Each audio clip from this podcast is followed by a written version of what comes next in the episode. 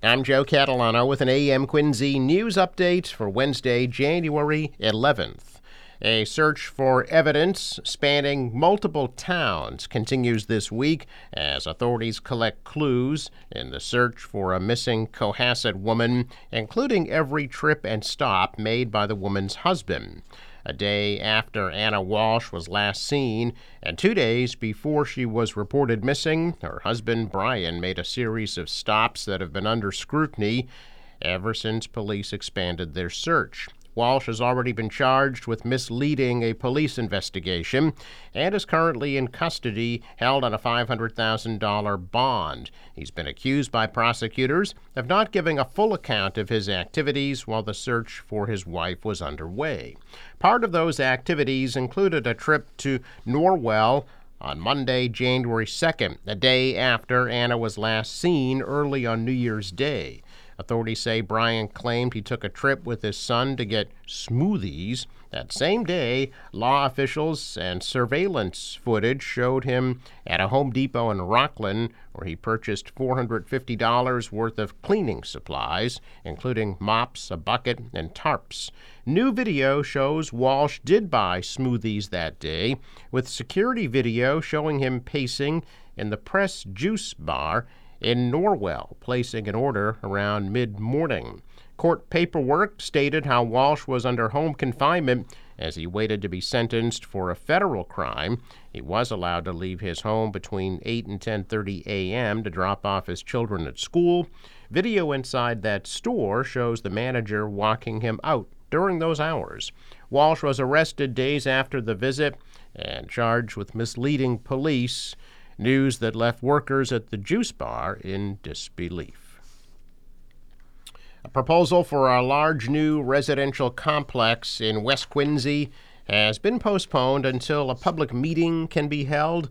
The zoning board yesterday delayed discussions on the plan for a four story, 46 unit building at Furnace Parkway and Copeland Street until January 24th. A January 19th public meeting on the plan will be held at the Southwest Middle School at 6 p.m. Today, the Quincy Planning Board will be reviewing proposals for several new developments, including a 15 unit building on Washington Street, a 7 unit building on Spear Street, a new boat showroom at Marina Bay, and a new bank on Center Street. The meeting will be held at 6 p.m. in the first floor meeting room of Quincy City Hall.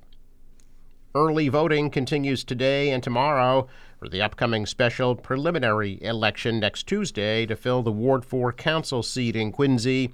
Ward 4 voters may cast ballots at City Hall today and tomorrow from 8:30 a.m. to 4:30 p.m.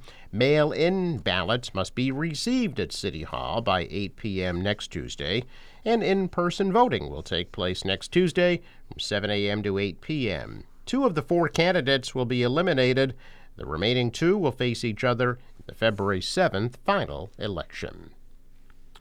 A man accused of robbing and assaulting an 80 year old woman who later died in a fire in her Attleboro home faced charges yesterday of murder and arson.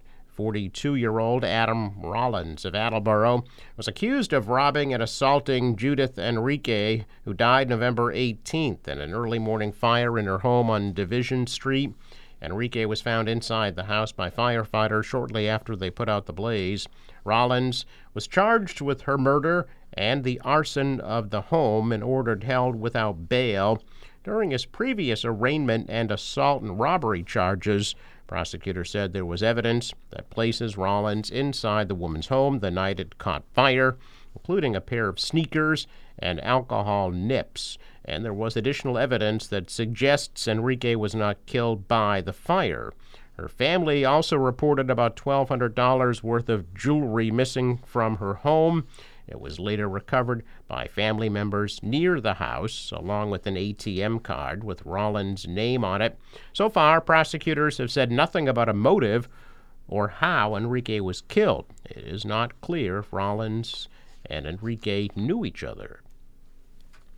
Outside of the bi weekly Stoughton School Committee meeting last night, a group of over 100 parents, students, and some faculty gathered to protest a new policy instituted by the superintendent.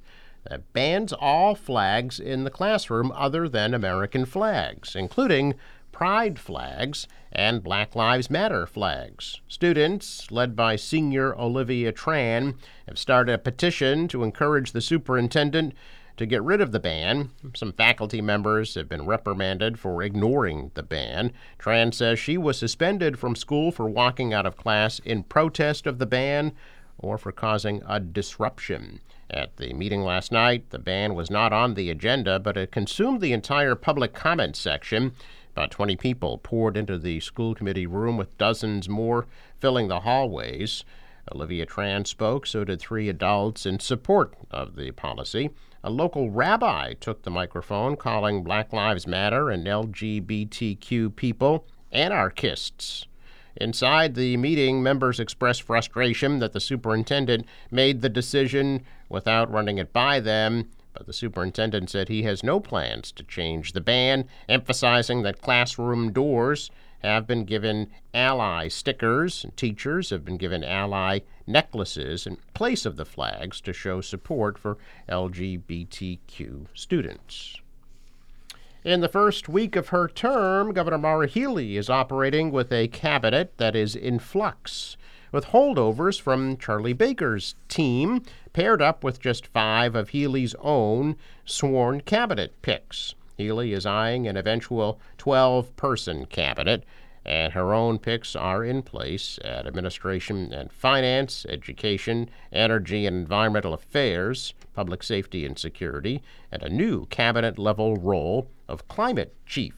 As of Monday, Healey had also appointed a transportation secretary, technology services and security secretary, and economic development secretary. Healey's spokesperson, Karissa Hand, said transportation appointee Gina Fiandaca, tech service appointee Jason Snyder, and economic development appointee Yvonne Hao would be sworn in later this month. Baker's transportation secretary Jamey Tesler will continue to stay on during the interim period. Matthew Moran, an assistant secretary at the Executive Office of Technology Services and Security, will be acting Technology Services and Security Secretary.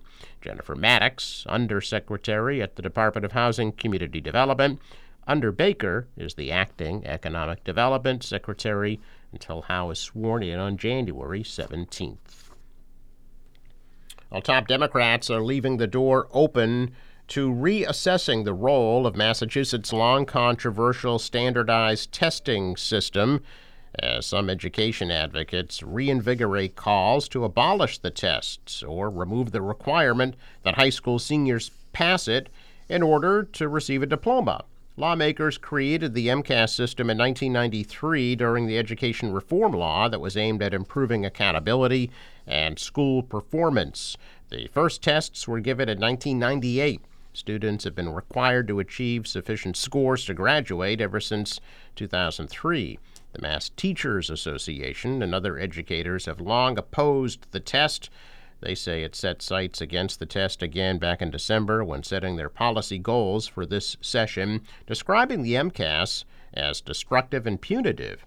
Meantime, Massachusetts, for the first time in the last eight years, has a governor who may be more amenable to the idea of changes to MCAS. Maura Healey was endorsed by the MTA in her campaign, and her education platform includes support for the Massachusetts Consortium for Innovative Education Assessment a partnership of eight public school districts exploring new accountability systems that are not reliant on just the MCAS test. A check of business news this morning. Stocks are higher. The Dow up 61, the Nasdaq rose 23, the S&P added 8. Global stocks were higher. The dollar rose, the euro was up, oil at $74 a barrel. In sports, the Celtics will host New Orleans tonight at 7:30. The forecast today from the National Weather Service mix of sun and clouds, high 37 degrees, cloudy tonight, low 22. Tomorrow, some mixed precipitation changes over to rain, a high 45, wind swept rain Friday, and a high 56. For the boater, waves about a foot, light northeast wind, high tide right after 2 p.m. Sunrise 7:11 set at 4:32. I'm Joe Catalano with an AM Quincy news update for Wednesday, January 11th.